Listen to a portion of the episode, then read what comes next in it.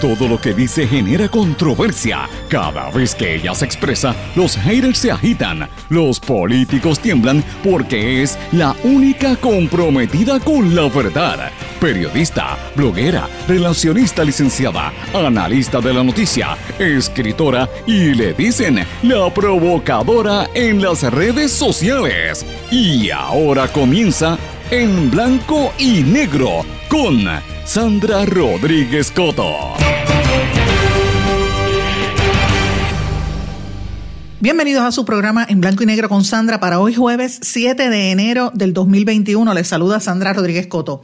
La democracia está en entredicho con el autogolpe en los Estados Unidos y con la monarquía y el nepotismo que se está entronizando en el gobierno de Pedro Pierluisi aquí en Puerto Rico. Señores, hoy vamos a hablar del peligro al que se enfrentan los pueblos por todo lo que está ocurriendo en la política en los Estados Unidos y lo que ocurre también aquí en Puerto Rico. Después de la anarquía y el caos en su intento de autogolpe de Estado, en el que murieron cuatro personas, se confirmó la victoria de Joe Biden, pero Trump no se queda de brazos cruzados y admitió que hará una transición ordenada, aunque siguió con su retórica divisiva. Se anticipan muchas divisiones en esa nación y lo escuchamos ya de voz incluso de algunos congresistas. Esto no ha terminado. Acá en Puerto Rico todavía no se mide el impacto de este caos en Washington y lo que eso tendrá sobre nosotros en nuestras políticas. Va a haber un cambio de política, va a haber más división interna. ¿Qué va a pasar? ¿Cuál será el efecto sobre la deuda, sobre el estatus? De eso es lo que tienen que hablar en este momento. Las elecciones en Georgia las demócratas ganan dos escaños y recuperaron el control del Senado en una trascendental victoria para Joe Biden. ¿Qué representa eso para la democracia americana en este momento de caos? Mientras tanto, en Puerto Rico se entroniza el nepotismo. El gobernador anuncia que su hermana Cari Pierluisi trabajará gratis en la fortaleza. El anuncio además incluye cuatro designaciones para su grupo de trabajo. En otro asalto a la democracia, la Comisión Estatal de Elecciones aguarda por la determinación del tribunal para proceder con el recuento en Guánica. No han certificado alcalde y el presidente Rosado Colomer respalda al bipartidismo con su negativa a admitir los partidos minoritarios. La pandemia se agrava en todo el mundo a pesar de las vacunas. De luto, el Partido Popular falleció la presidenta de la Organización de Mujeres Populares, Ades por esta enfermedad. También murió un reo y siguen aumentando aquí los casos. Mientras tanto, flexibilizan el toque de queda. ¿Estarán reabriendo porque están buscando más fondos federales? Esa es la pregunta. Departamento de, de Salud Federal asigna 512 millones adicionales a Puerto Rico para combatir el coronavirus. A un año del gran terremoto que sacudió a la isla, prácticamente todo sigue igual. Mis amigos, hoy vamos a hacer un análisis extenso de lo que está trascendiendo en la nación americana y en Puerto Rico en su programa en blanco y negro con Sandra. Este es un programa sindicalizado que se transmite por una serie de emisoras que son las más fuertes en sus respectivas regiones y por sus plataformas digitales, sus aplicaciones para dispositivos móviles y por sus redes sociales. Estas emisoras son Radio Grito 1200 AM Lares, Grito 93.3 FM en Aguadilla. X61, que es el 610 AM en Patillas y toda la zona del sureste de Puerto Rico, 94.3 FM. En la cadena WIAC nos escuchan por el área de Cabo Rojo de Mayagüez por WYAC 930 AM, por WISA 1390 en Isabela y por WIAC 740 en la zona metropolitana. También nos escuchan por WLRP 1460 AM Radio Raíces, La Voz del Pepino en San Sebastián. Este programa se graba, se mantiene en formato de podcast, lo puede escuchar en todas las plataformas. También se retransmite a las 8 de la noche en diferido por la emisora web radioacromática.com. Nos pueden escuchar por todos esos medios y nos pueden escribir a través de todas las redes sociales, Facebook, Twitter, Instagram, LinkedIn o en el correo electrónico en blanco y negro con sandra arroba gmail.com. Vamos de lleno con los temas para el día de hoy. En blanco y negro con Sandra Rodríguez Coto. At this hour, our democracy is under an unprecedented assault. Unlike anything we've seen in modern times. Let me be very clear. The scenes of chaos at the Capitol do not reflect a true America, do not represent who we are. What we're seeing are a small number of extremists dedicated to lawlessness This is not dissent. It's disorder. It's chaos. It borders on sedition. And it must end now.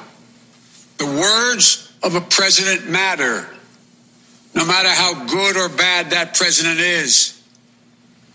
At their best, the words of a president can inspire. At their worst, they can incite. And therefore, I call on President Trump to go on national television now fulfill his oath and defend the Constitution and demand an end to this siege. Esa era la voz y el llamado a la cordura que hizo el ahora presidente confirmado de la nación americana, Joe Biden, mientras el país y el mundo entero miraba el autogolpe, los hechos de violencia y lo jamás pensado que iba a ocurrir en la capital federal, donde se vio la cara más real de la verdadera fibra de la nación americana, una nación cimentada sobre la división, sobre la esclavitud y el racismo, por lo tanto racista, señores. No era necesariamente lealtad al expresidente Donald Trump, todavía en funciones porque va a estar presidiendo hasta el 20 de enero. El progreso en materia de derechos civiles que tenía Estados Unidos, que habían adelantado durante décadas, es cosmético. La nación americana está dividida. Es inevitable confirmarlo. Ahora los líderes son los que pueden determinar qué va a pasar y cómo evitar estas tragedias como lo que ocurrió ayer en la nación americana, un evento que no ocurría desde antes del siglo XVIII, donde un grupo de seguidores de Donald Trump tomó la sede del Congreso y superaron unas barreras con las autoridades, muchos de los cuales los dejaron entrar. Lo hicieron poco rato después de que el presidente se dirigiera a ellos frente a la Casa Blanca y continuara reiterando sus infundadas denuncias de fraude. El Capitolio Federal vivió escenas de caos, con representantes del Congreso tirándose en el piso, evacuando el lugar, poniéndose máscaras antigases. Es, es una escena nunca antes vista en la nación americana, un intento de autogolpe y las señales claras, precisas, alarmantes del riesgo en que está la democracia liberal de los Estados Unidos. Escuchen lo que dijo el presidente Donald Trump. I know your pain. I know you're hurt. We had an election that was stolen from us. It was a landslide election, and everyone knows it, especially the other side. But you have to go home now. We have to have peace. We have to have law and order. We have to respect our great people in law and order. We don't want anybody hurt. It's a very tough period of time. There's never been a time like this where such a thing happened, where they could take it away from all of us, from me, from you, from our country. This was a fraudulent election, but we can't play into the hands of these people. We have to have peace. So go home. We love you. You're very special. You've seen what happens. You see the way others are treated that are so bad and so evil. I know how you feel. But go home and go home in peace.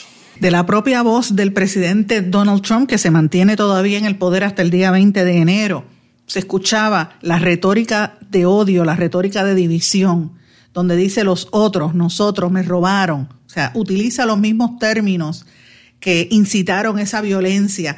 Y señores, el que piense que esto se que eso se acabó y que hay paz en la nación americana está completamente equivocado. Porque muchos de los congresistas y legisladores y gobernadores republicanos, e incluso políticos puertorriqueños que respaldaron a Trump, están dándole la, la, la, palabra y están aceptando lo que dijo Trump cuando condonan sus acciones, cuando tratan de salvar cara y decir lo que no es correcto. Señores, en el mismo hemiciclo donde tuvieron que salir corriendo los legisladores, donde murieron cuatro personas en esas protestas ayer. Escuchen lo que dijo este congresista Matt Getz, congresista republicano. Escuchen esto. Some pretty compelling evidence from a facial recognition company showing that some of the people who breached the Capitol today were not Trump supporters. They were masquerading as Trump supporters and, in fact, were members of the violent terrorist group Antifa. Now, we should seek to build America up not tear her down and destroy her. And I am sure glad that at least for one day, I didn't hear my Democrat colleagues calling to defund the police. Build America Up.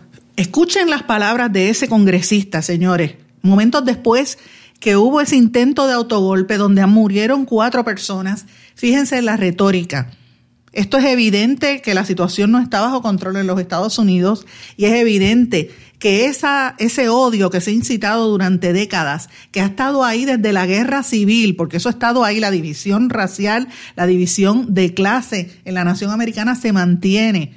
Y el poder que había logrado los Estados Unidos a través de la historia era lograr el entendimiento y lograr crear una democracia, aunque ficticia en muchos renglones, pero por lo menos que adelantara pero la retórica de Trump ha hecho mucho daño y todavía en, medio de una crisis, escuchen ese congresista como se dirigía, señores, ese es el sentir de los republicanos, ese es el sentir de los republicanos en los Estados Unidos. Y lo dijeron allí, Build America Up, esto va a continuar, esto no se va a quedar así, señores, es una verdadera vergüenza. Y aunque dicen que la democracia va a sobrevivir lo que ocurrió ayer, lo que se plantea es el futuro para los Estados Unidos. Es un futuro incierto y un periodo de muchas crisis. Y el mundo estaba observando el resquebrajamiento de una potencia. Ha pasado en todos los imperios. Siempre llegan a un máxima y se destruyen. Pasó desde el imperio romano, todos y en Estados Unidos no es la excepción.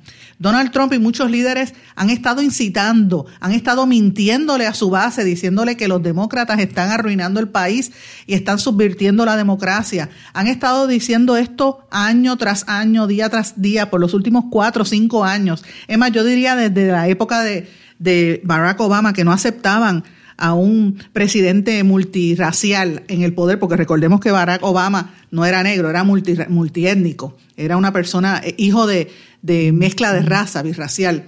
Y luego de perder la elección, Trump siguió con esta retórica y los seguidores del Partido Republicano estaban allí repitiendo la mentira repitiendo esa misma mentira y desacreditando la legitimidad de la democracia y de las instituciones, señores.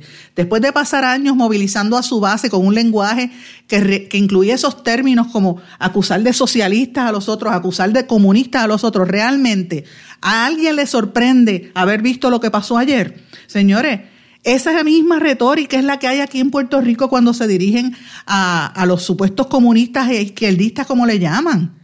Esa es la misma retórica de odio que se entroniza desde sectores ultraconservadores que quieren eh, mantener el poder y que no quieren ceder al paso de la historia y que quieren mantener una supremacía, en el caso de los Estados Unidos, blanca por el resto de los demás. Y lo digo aquí, llevo diciéndolo tiempo, que, por ejemplo, la pandemia ha acabado con muchos nativos americanos, con muchos negros y con muchos latinos son los más que están muriendo. Y eso es a propósito, ya está siendo estudiado. Esto es por diseño, porque no quieren perder el poder. En la historia de América Latina, cuando los líderes incitaban a sus seguidores a un ambiente polarizado, la gente tomaba acción. En Estados Unidos ya se está viendo, las palabras tienen un significado y tienen poder, como decía Biden. Y lo que me sorprende de todo esto es lo poco preparada que estaba la policía y eso habrá que verse en unas investigaciones futuras si esto no fue planificado de antemano. La, la impresión es que sí lo había. Es un autogolpe lo que se intentó hacer ayer. El presidente Trump seguía movilizando a sus seguidores y ese autogolpe falló. Pero ciertamente no se va a quedar en eso. Esto anticipa cuatro años de mucha dificultad para la nación americana. Y el, saldo del evento de ayer, que ya todo el mundo lo conoce, cuatro personas muertas, varios heridos en esas protestas, va a mantenerse como un peso, con un lastre con lo que termina el presidente Donald Trump su presidencia y con la que entra Joe Biden a ver en una nación completamente dividida es muy fuerte lo que pasó, como, como ver esas, esas imágenes de gente con máscaras antiguas, cómo los congresistas se tuvieron que poner máscaras para poder salir, cómo entraban todas esas turbas, muchos policías les abrían las vallas y ellos se tomaban selfies, policías con gente que protestaba allí, robándose las cosas del Capitolio. Eso no eran los pelus de la Universidad de Puerto Rico, como le llaman aquí, esos eran americanos blancos de los estados que se sienten amenazados por las minorías. Es la realidad, señores. Incluso varias veces vimos bandera de Puerto Rico entre esa gente. Vergüenza nos debería dar a esos que se llaman dicen llamarse puertorriqueños. Con ¿Qué hacía la bandera de Puerto Rico allí? Esa es la pregunta. Esta protesta fue una vergüenza de verdad para Puerto Rico, como dije, y para los Estados Unidos más que nada.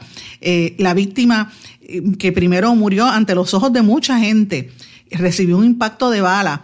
Ella fue identificada como Ashley Babbitt. Ella, ella, fue una de las que intentó romper una puerta que estaba protegida por barricadas y defendida desde el otro lado por policías armados y tras el disparo en el pecho, al poco rato que la llevaron al hospital, murió. 14 oficiales resultaron heridos, uno de ellos de gravedad y actualmente está hospitalizado. Otro agente presenta heridas faciales importantes después de ser alcanzado con un proyectil.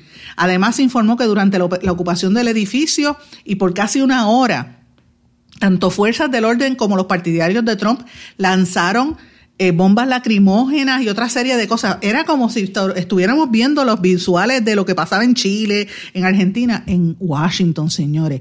52 personas fueron arrestadas durante los disturbios y la pregunta es, ¿por qué se tardó tanto en entrar? la fuerza militar. Si hubiese sido Black Lives Matter, señores, la protesta de los negros que hubo en el verano, allí llegaba hasta la Guardia Nacional llegó temprano estaban apostados protegiendo el Congreso. ¿Cómo permitieron que esto ocurriera? ¿Quién es el que está detrás? Esto merece una investigación porque no cabe la menor duda que Trump tuvo que haber estado metido en ese, en ese meollo, señores. Las reacciones internacionales fueron vastas. La Organización de los Estados Americanos condenó y repudió esos actos violentos. Lo mismo pasó eh, con, el primer ministro de Inglaterra, que dijo que eran unas escenas vergonzosas en el Congreso de los Estados Unidos. El primer ministro de Canadá, Justin Trudeau, manifestó que estaban perturbados y entristecidos. El presidente de México estaba eh, en shock, aunque no tanto sorprendidos porque sabía que recordemos que Donald Trump comenzó su presidencia llamando violadores y, criminales a los mexicanos. También se expresaron sorprendidos los presidentes de Argentina, Colombia, Chile, Turquía e incluso hasta Venezuela. El presidente de Irán calificó de frágil y vulnerable la democracia en Occidente. Señores, es una anarquía lo que se vivió en la nación americana las las portadas de prácticamente todos los periódicos del mundo, Estados Unidos, España, Inglaterra, todas partes, Suramérica, Asia, tenían la palabra anarquía. La, nación americana está debilitada, señores, ante el mundo. Y ante esa nación que nosotros somos parte. Eh, los actos violentos es un asalto sin precedente a la democracia. Y fue tan fuerte y tan contundente que los mismos miembros del gabinete de Trump empezaron a condenar los disturbios y desde horas de la noche, como eso de las 10 de la noche, estuvieron empezando a, a renunciar algunos y otros a decir que iban a pedir la destitución del presidente Donald Trump. Los que están siguiendo los comentarios que yo llevaba por las redes sociales saben que estuve bien pendiente casi hasta la una de la mañana y esta mañana temprano también eh, en lo que se generaba la noticia, ¿verdad? A, nivel local estábamos tratando de, informar a través de nuestras redes sociales lo que estaba ocurriendo. Trump hizo un llamado a la calma, pero y pidió a sus simpatizantes que abandonaran el Capitolio. Ustedes lo escucharon en el audio que les puse. Pero fíjense lo que él dice. Estas cosas ocurren cuando le quitan una victoria electoral a grandes patriotas. Él volvía con que son patriotas. Ivanka Trump vino y dijo, este, le llamó patriotas a estos neonazis, Ku Rednecks, asqueroso, porque es la palabra, que trataron de destruir una nación. Eso fue lo que pasó ayer ante los ojos del mundo, señores. Nancy Pelosi, eh, la, presidenta de la Cámara de Representantes, fue objeto nuevamente de vandalismo. Ya había dicho antes del día de, Víspera de Reyes, recuerdan que habíamos hablado de que le vandalizaron su casa. Pues esta gente entró y le vandalizó la oficina y se llevaban podios y se robaban cosas del Capitolio. Yo espero que por menos, o sea, esa gente los procesen criminalmente las próximas 48 horas, los arresten. Porque ah, yo veía esas escenas y como podrán haber visto, yo lo, lo incluí en parte de los tweets que estaba dando anoche. A mí me recordó la imagen de cuando los nacionalistas, ustedes ven los videos y las fotografías de los años 50, cuando los cuatro nacionalistas puertorriqueños, Lolita Lebrón y todos los demás, entraron al Congreso disparando hacia el aire eh, y cómo los arrestaron en esta ocasión eran una turba y los dejaron entrar porque no había preparación, porque no hubo una, anticipación cuando se sabía que eso iba a ocurrir, porque ya habían informaciones de que eso iba a ocurrir. La prensa estaba alertada. ¿Qué pasó? Que se permitió que se escalara esa a esa cantidad, pues mira, no lo sabemos, pero ciertamente es algo sumamente preocupante. Eh, varios congresistas, incluyendo Nidia Velázquez, Ilan Omar y otros cuantos, estaban ya comenzando a redactar artículos para un juicio político contra Trump. Hoy vamos a estar hablando y escuchando muchísimo sobre ese tema, pero hay otros temas importantes relacionados a todos estos eventos de anoche que tienen que ver con, con el funcionamiento de una democracia, que a mí me dejaron en shock. Una de las cosas que más me sorprendió fue la censura. Facebook y Twitter bloquearon al presidente Trump. Facebook bloqueó la página de Trump por 24 horas y Twitter le borró tweets. Y uno va a decir, bueno, eso son empresas privadas y tienen derecho a, tomar decisiones. Por supuesto, son empresas privadas. El problema es que se está hablando de una eh, censura. Eh, y obviamente esto conlleva una discusión pública que debería darse de una manera sosegada en países totalitarios como Cuba, en el cual he estado, en países totalitarios como China comunista y otros, la censura implica el callarle la boca al que se oponga o el callarle la boca o, incluso a los mismos políticos.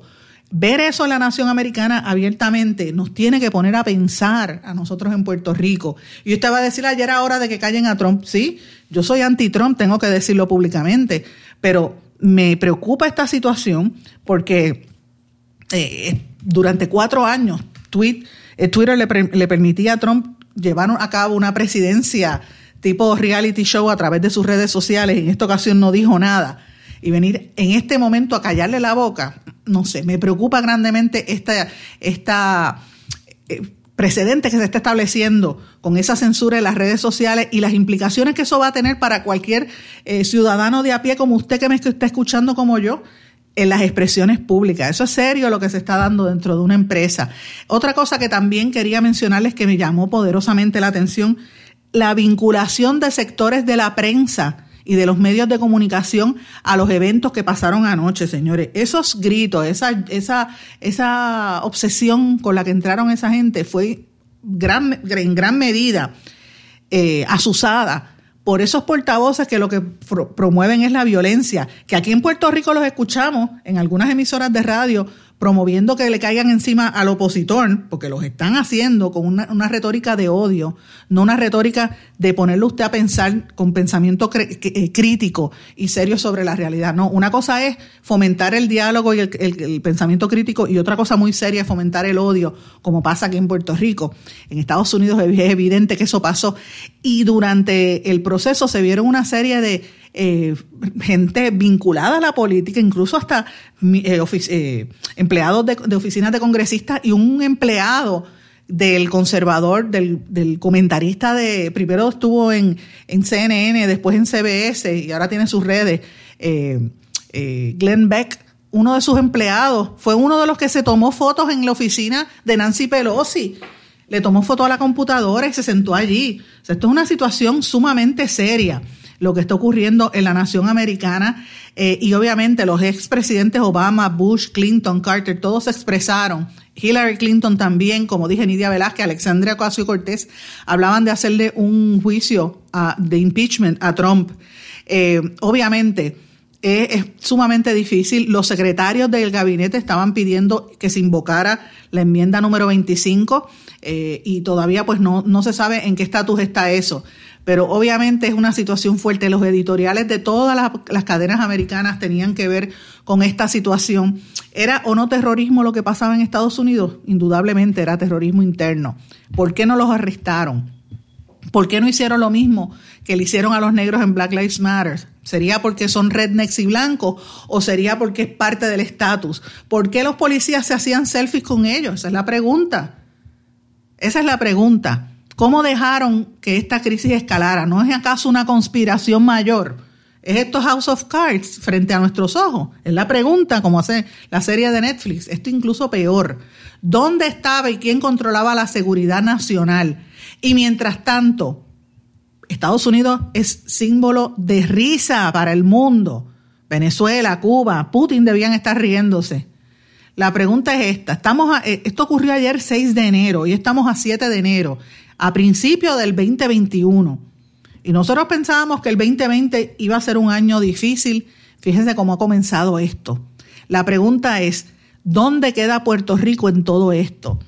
¿Qué representa esta situación para los puertorriqueños? ¿Cómo nos impacta esta situación aquí en la isla? ¿Cuál es el efecto de estas protestas, de estas turbas, de esta conspiración que evidentemente estaba ocurriendo en la nación americana? De eso, mis amigos, vamos a hablar cuando regresemos de esta pausa. No se retiren, el análisis y la controversia continúa en breve, en blanco y negro, con Sandra Rodríguez Coto.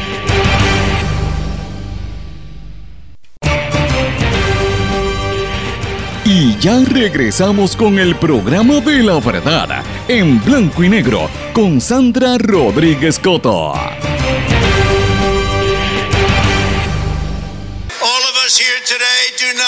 see our election victory stolen by emboldened radical left Democrats, which is what they're doing, and stolen by the fake news media. That's what they've done and what they're doing.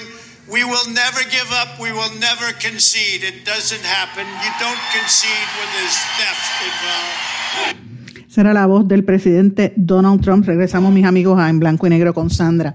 Quise poner ese audio para recordar un poco el ambiente que él estaba generando desde tempranas horas del día de ayer. Ese fue un mensaje que él dio frente a la Casa Blanca, que yo creo que fue lo que inició el fuego e inició o propició que adelantara toda esa protesta que, que se suscitó durante la tarde de ayer ante la mirada sorprendida de todo el planeta. Pero unos momentos antes de eso también ocurrió una situación importante que tenemos que conversar en el día de hoy y fueron las elecciones del estado de Georgia. El estado de Georgia que había estado controlado por el Partido Republicano desde el año 2014, eh, se, se vislumbraba en una elección histórica, que era lo que estaba ocurriendo allí, y ahora cada partido, ganaron los demócratas, y cada partido va a tener 50 senadores, y en caso de un empate, entonces que vendría la vicepresidenta electa y, y certificada Kamala Harris, la que tendría el voto decisivo al ser la presidenta del Senado. Esto es importante, eh, unas carreras muy cerradas entre Warnock le ganó a, Kelly Loeffler 50%, casi un 49%, y lo mismo pasó con Ossoff, que, que se impuso sobre el senador Perdue. Eh, ¿Y por qué era tan importante? Pues porque ninguno de los electores, ¿verdad?, de los republicanos, había logrado más del 50% de, de los votos. Y esa elección era sumamente importante para determinar el futuro, ¿verdad?, y el, y el, y el control que va a tener el Partido Demócrata. Eh, y también es histórica. Eventualmente usted va a poder leer y ver las noticias sobre el impacto sobre todo de la, de la elección de, de, un negro en el estado de Georgia, un estado tan racista, la primera vez que tienen eh, un senador afroamericano. Así que esto tuvo, tuvo mucho que ver con toda la dinámica que se estaba dando ayer en los Estados Unidos. Y esto me trae a la pregunta fundamental que dije antes de irnos a la pausa en el segmento anterior. ¿Dónde queda Puerto Rico en todo esto? ¿Qué pasó con Puerto Rico? ¿Cómo nos impactamos nosotros? Con estos eventos que se suscitaron en la nación americana? Esas son las preguntas que tenemos que plantearnos. ¿Dónde estaban los estadistas en ese momento? ¿Dónde están esos que se pasan criticando a los pelús del UPR a la menor provocación? ¿Dónde están esos que se jactan y, y se llenaban la boca hablando de los que protestaron en el verano del 2019, que eran izquierdosos? Que eh, yo le pregunto si van a decir ahora que Venezuela y Cuba estaban detrás de esos insurrectos en, en Washington. Señores, no. Eso es la misma gente que decía, así no se protesta. Los que eh, le cayeron arriba en las protestas del primero de mayo, de cuando eh, Nina Dross, por ejemplo, rompió la vitrina del Banco Popular en Atorrey y los llamaron de todo. ¿Qué dicen ahora de esos que estaban en Washington? Pues miren, señores, tengo que decirle que los republicanos se expresaron sumamente tarde. Jennifer González, la comisionada residente, que yo lo he dicho públicamente, yo tengo una excelente relación con Jennifer, de amistad de hace muchos años, la conozco desde antes, desde antes de ser legisladora, eh, condenó las actuaciones y, emitió unas declaraciones diciendo que había pasado un susto que, tuvieron que salir del Congreso, eh, huyendo prácticamente de, lo que estaba ocurriendo allí. Pero no podemos olvidar que Jennifer González era una de las que estaba favoreciendo a Trump, era de las que estaba con Trump. ¿Dónde están todos los demás que favorecían a Trump? Quiquito Meléndez, el mismo alcalde de mi pueblo de Guaynabo, toda esa gente republicana que estaba respaldando a Trump. El ex gobernador Luis Fortuño se expresó pero muy tarde Así es que yo de verdad, esto dice mucho de todos estos republicanos que estaban respaldando a Trump, porque ni siquiera los, la familia Bush, que son republicanos, que fueron presidentes, el padre y el hijo, apoyaron a Donald Trump cuando estaba eh, aspirando a la presidencia por primera vez, y eso es mucho decir, y uno compara con las posturas de los puertorriqueños aquí, del el que era presidente de la Junta de Control Fiscal, eh, Carrión III ¿Dónde está esa gente hablando ahora de lo que, de lo que ha hecho Trump por la nación americana? Miren, es fuerte, pero esa gente se va a callar. Y usted vio que el, el, el gobernador Luis hizo unas declaraciones, todo el mundo consternado con lo que estamos viendo. Es realidad, porque jamás uno se iba a imaginar que la nación americana iba a llegar a ese, a ese nivel de decadencia. Pero aquí no estamos muy lejos de esa realidad, señores.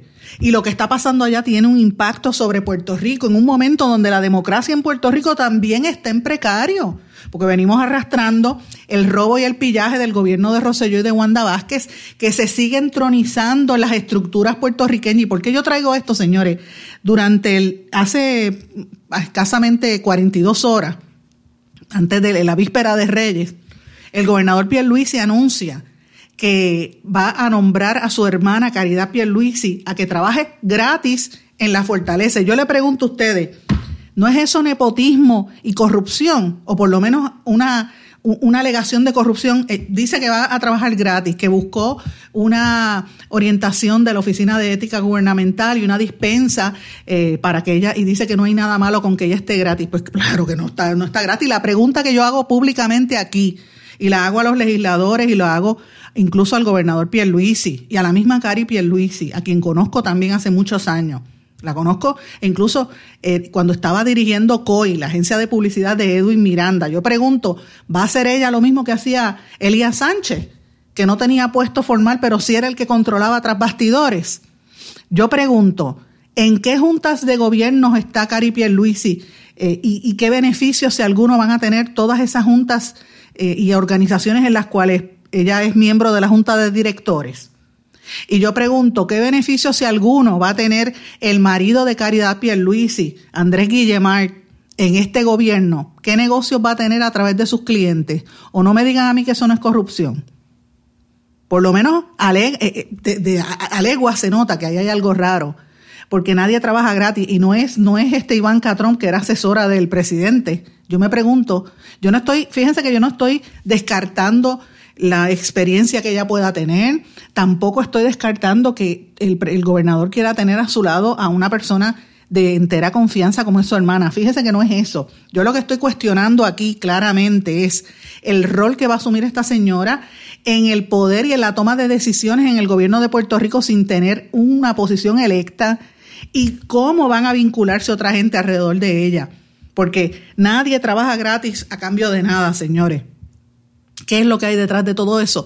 Dígame si eso no es un ataque o un asalto a la democracia en Puerto Rico, pregunto yo. La gente que de verdad quiere entrar a trabajar en otras organizaciones y, a trabajar eh, legalmente, se le va a hacer tan fácil. El, gobernador Pierluisi anunció otros nombramientos también en eh, eh, asesores, por ejemplo, en la, Secretaría Auxiliar de la Gobernación, también designó a, a un, en, el área de, proyectos prioritarios y en, otros, en asuntos eh, municipales también, ah, nombró una serie de personas, cuatro personas que van a estar ayudándolo en la fortaleza, pero lo que más eh, cuestiona uno y que debería cuestionar es qué rol va a tener y cómo es que ella se va a beneficiar o cómo sus eh, clientes o los clientes de su marido se van a beneficiar. Y dígame si esto no es nepotismo o la apariencia de que es una monarquía lo que está dirigiendo Puerto Rico, no un supuesto sistema democrático. De eso es que estamos hablando. Y, y para añadirle más a sal a la herida, como digo yo, miramos lo que ocurre en Washington, miramos lo que está haciendo Pierluisi en la fortaleza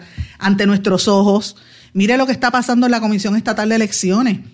Ayer anuncia el la vicepresidenta Jessica Padilla están esperando una determinación del tribunal para proceder con un recuento en Guánica, porque hay un precertificado que es el candidato popular, pero todavía no hay nadie certificado como tal, eh, y es muy cercana a la, lo que hay entre el candidato Ismael Titi Rodríguez del Partido Popular, que fue precertificado, y el candidato independiente Edgardo Cruz Vélez, que yo por error en, en, estos días dije que era eh, candidato eh, independiente. Realmente él es un candidato por nominación directa, ese es el, término correcto de Edgardo Cruz Vélez, pero todavía es la hora que en ese pueblo, uno de los más afectados por los terremotos del año pasado, todavía no hay un alcalde.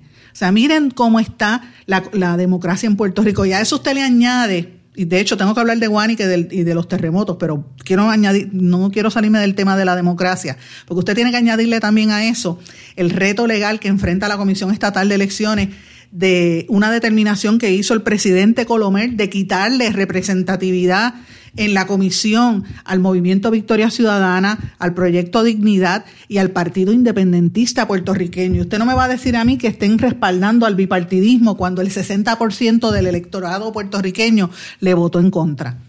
Dígame si eso no es un ataque a la democracia puertorriqueña o a la falacia de que aquí existe una democracia. Por eso es que planteo, señores, lo que se vive en Washington y lo que se vive en Puerto Rico eh, hay unos paralelismos ahí, hay unos temas que tenemos que estar muy atentos con lo que está ocurriendo.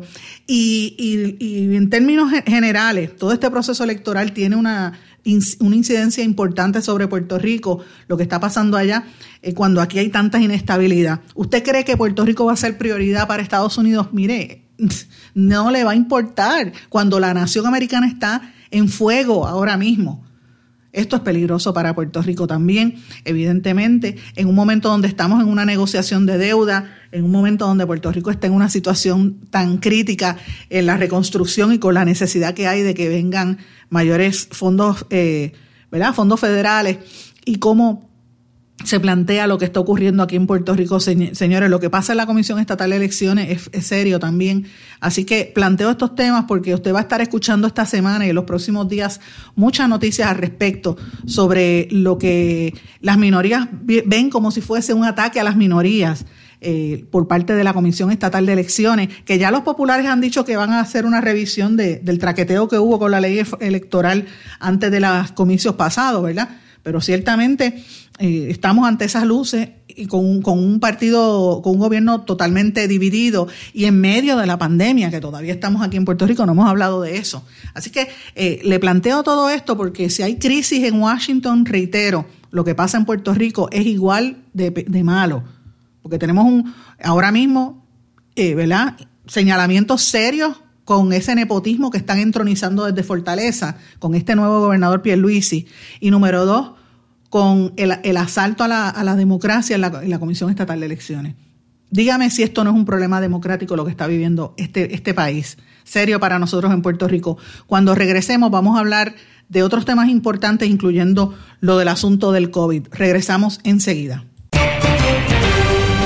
No se retiren, el análisis y la controversia continúa en breve, en blanco y negro, con Sandra Rodríguez Coto. Tienes una emergencia de salud en tu familia. En las salas de emergencia de Menonita estamos para atenderte en cualquier momento y de manera segura. Hemos establecido estrictas medidas de protección y seguridad para que tu visita a la sala de emergencia no sea una preocupación. Tu emergencia la atendemos en Menonita. Ven tranquilo a tu centro de salud o sala de emergencia menonita más cercana. Contamos con médicos, especialistas, pediatras, laboratorio, rayos X y más. Tú nos conoces. Confía tu salud en Menonita. Con nosotros estás seguro.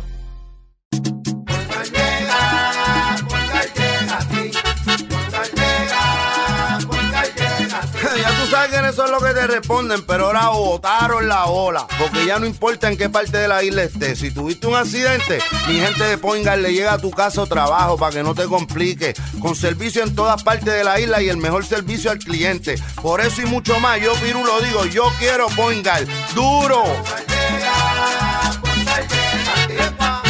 Quites el dolor de cabeza con sus obligaciones de contabilidad con los servicios que presta Villalba y Villalba Company. Directo, personal y con sensibilidad humana. Lo que se busque un verdadero asesor de contabilidad para todo tipo de servicio de contabilidad, pago de IBU, pago de nómina, informes trimestrales y anuales y otros. Ofrecen servicio directo personalizado. Villalba y Villalba Company. Para orientaciones, su teléfono el 939-336-5774. 939-336-5774. Y ya regresamos con el programa de la verdad en blanco y negro con Sandra Rodríguez Coto. Regresamos a esta parte final de En Blanco y Negro con Sandra. Señores, antes de comenzar a hablar, quiero leerles unos breves versos que me envió uno de los radioescuchas asiduos de este programa En Blanco y Negro con Sandra, que me escribe a través de las redes sociales. Como le he dicho, usted me puede escribir en todas, Facebook, Twitter, Instagram, LinkedIn, o por el correo electrónico en blanco y negro con Sandra. Y este radioescucha se llama Nelson Alberto y me envía los siguientes versos que me, me tocaron el corazón porque es como me siento en el día de hoy. Los terremotos y el golpe de Estado en tiempos de la pandemia, se titula lo que me envió Nelson. El día 7 de enero del 2020, la isla borinqueña se estremeció. Dos terremotos nos sacudieron. En desvelo, la luz del alba resurgió. La tierra estaba descontrolada. A cada momento ya temblaba. A los sureños el dolor los abrigaba. Lo material del entorno se fumaba.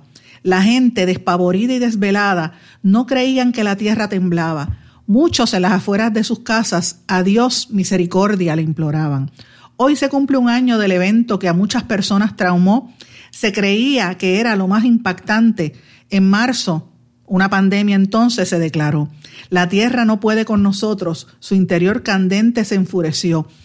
Aunque la furia ha disminuido, tiembla en menor proporción. Hoy al amanecer es diferente. El alba el presidente confirmó.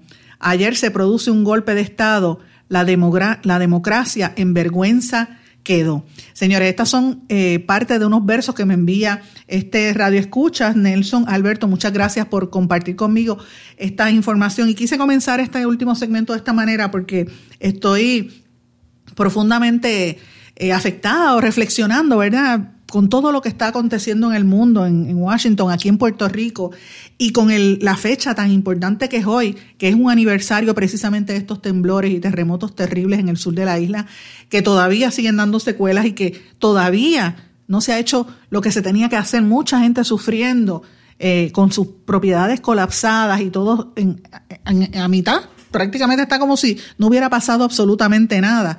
Eh, y ahí uno tiene que empezar a fiscalizar la pobre gestión de los gobernantes, de la, de la gobernante que estuvo antes, Wanda Vázquez, y del que está ahora entronizando lo que ya dijimos en el segmento anterior, un sistema de nepotismo y corrupción. Es fuerte, señores, que no haya pasado nada al cabo de un año y que pueblos estén en, tanto sufrimiento como lo que está pasando ahora mismo, incluso a nivel electoral en el, en el pueblo de Guánica. Muy, muy fuerte. Y a esto usted le añade la situación del COVID. Hoy reportaron 18 muertes adicionales, señores, 16 confirmadas y 2 probables. 205 casos confirmados, 100 probables con antígeno. O sea, el total de casos hoy de la pandemia, 137.379 casos. Pero el gobernador Pedro Pierluisi, como era de esperarse, anunció unos cambios en el toque de queda, que va a ser ahora a las 11 de la noche. Vienen otros cambios en la orden ejecutiva. Y la pregunta que yo hago es, ¿Por qué están abriendo cuando esta situación está peor? Cuando es inevitable saber que la pandemia está creciendo más en, el mundo, está prácticamente descontrolada en el mundo, se agrava a pesar de las vacunas, eso lo está eh, confirmando los presidentes de las naciones, la, primer, la primera ministra de la canciller de, Alemania, Angela Merkel, el presidente de México, denuncia la cantidad de gente que tienen hospitalizada. En Gran Bretaña volvieron a hacer un, lockdown completo. En, en, Dinamarca, porque tienen miedo con esta nueva variante del virus. Eh, solamente permiten hasta cinco personas en un hogar, menos de diez. En Italia, donde mueren cientos de personas cada día, las autoridades siguen comenzando eh, y siguen eh, con esta cuestión del, lockdown. En España restringieron los viajes. En Francia se supone que hoy dicten nuevas restricciones, al, igual que en, Ucrania, que han estado cerrando las escuelas y los restaurantes. Entonces, ante esa realidad, y fíjense que he querido darle como que un, panorama.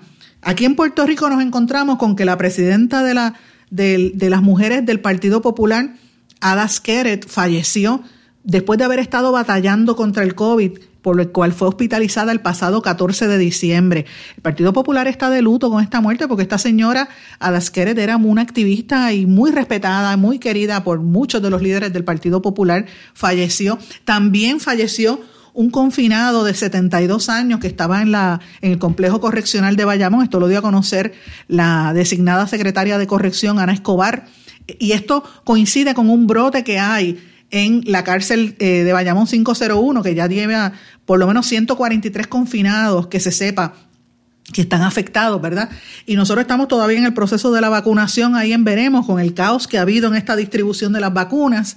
Eh, hay noticias también de que, y esto acaba de romper hoy, en esta mañana salió que las farmacéuticas alemanas Bayer y CureVac están colaborando para desarrollar otra vacuna en conjunto para tratar de atender, porque no, no dan abasto la cantidad de vacunas que hay. Entonces, ante esa realidad, la pregunta es, ¿está por encima la economía o está la salud del pueblo? Eh, o cómo se balancea esto, ¿verdad? Porque también los derechos civiles del pueblo a estar eh, congregándose o a estar, este, qué sé yo, teniendo libertad de ir a las playas, de caminar, pues son cosas que uno tenía que plantearse, porque eh, y, y Pierluisi lo anuncia con una nueva orden ejecutiva y uno plantea después de que él tuvo 400 personas allí en su evento, cómo va, va a mantener las playas cerradas y permiten a la gente en los centros comerciales, ¿verdad? Esas son las incongruencias que había en, el, en, el, en la orden ejecutiva que había firmado la gobernadora Wanda Vázquez. Así que en esta nueva orden ejecutiva lo que se anuncia es un plan también, aparte de esto, eh, de vacunación masiva. El gobernador dijo que vienen unas campañas mediáticas de prevención que van a aumentar en eso, que van a analizar en tiempo real el estado de la pandemia, o sea, que van a, mejorar el tema de la recopilación de los datos, que ahí hay un problema serio.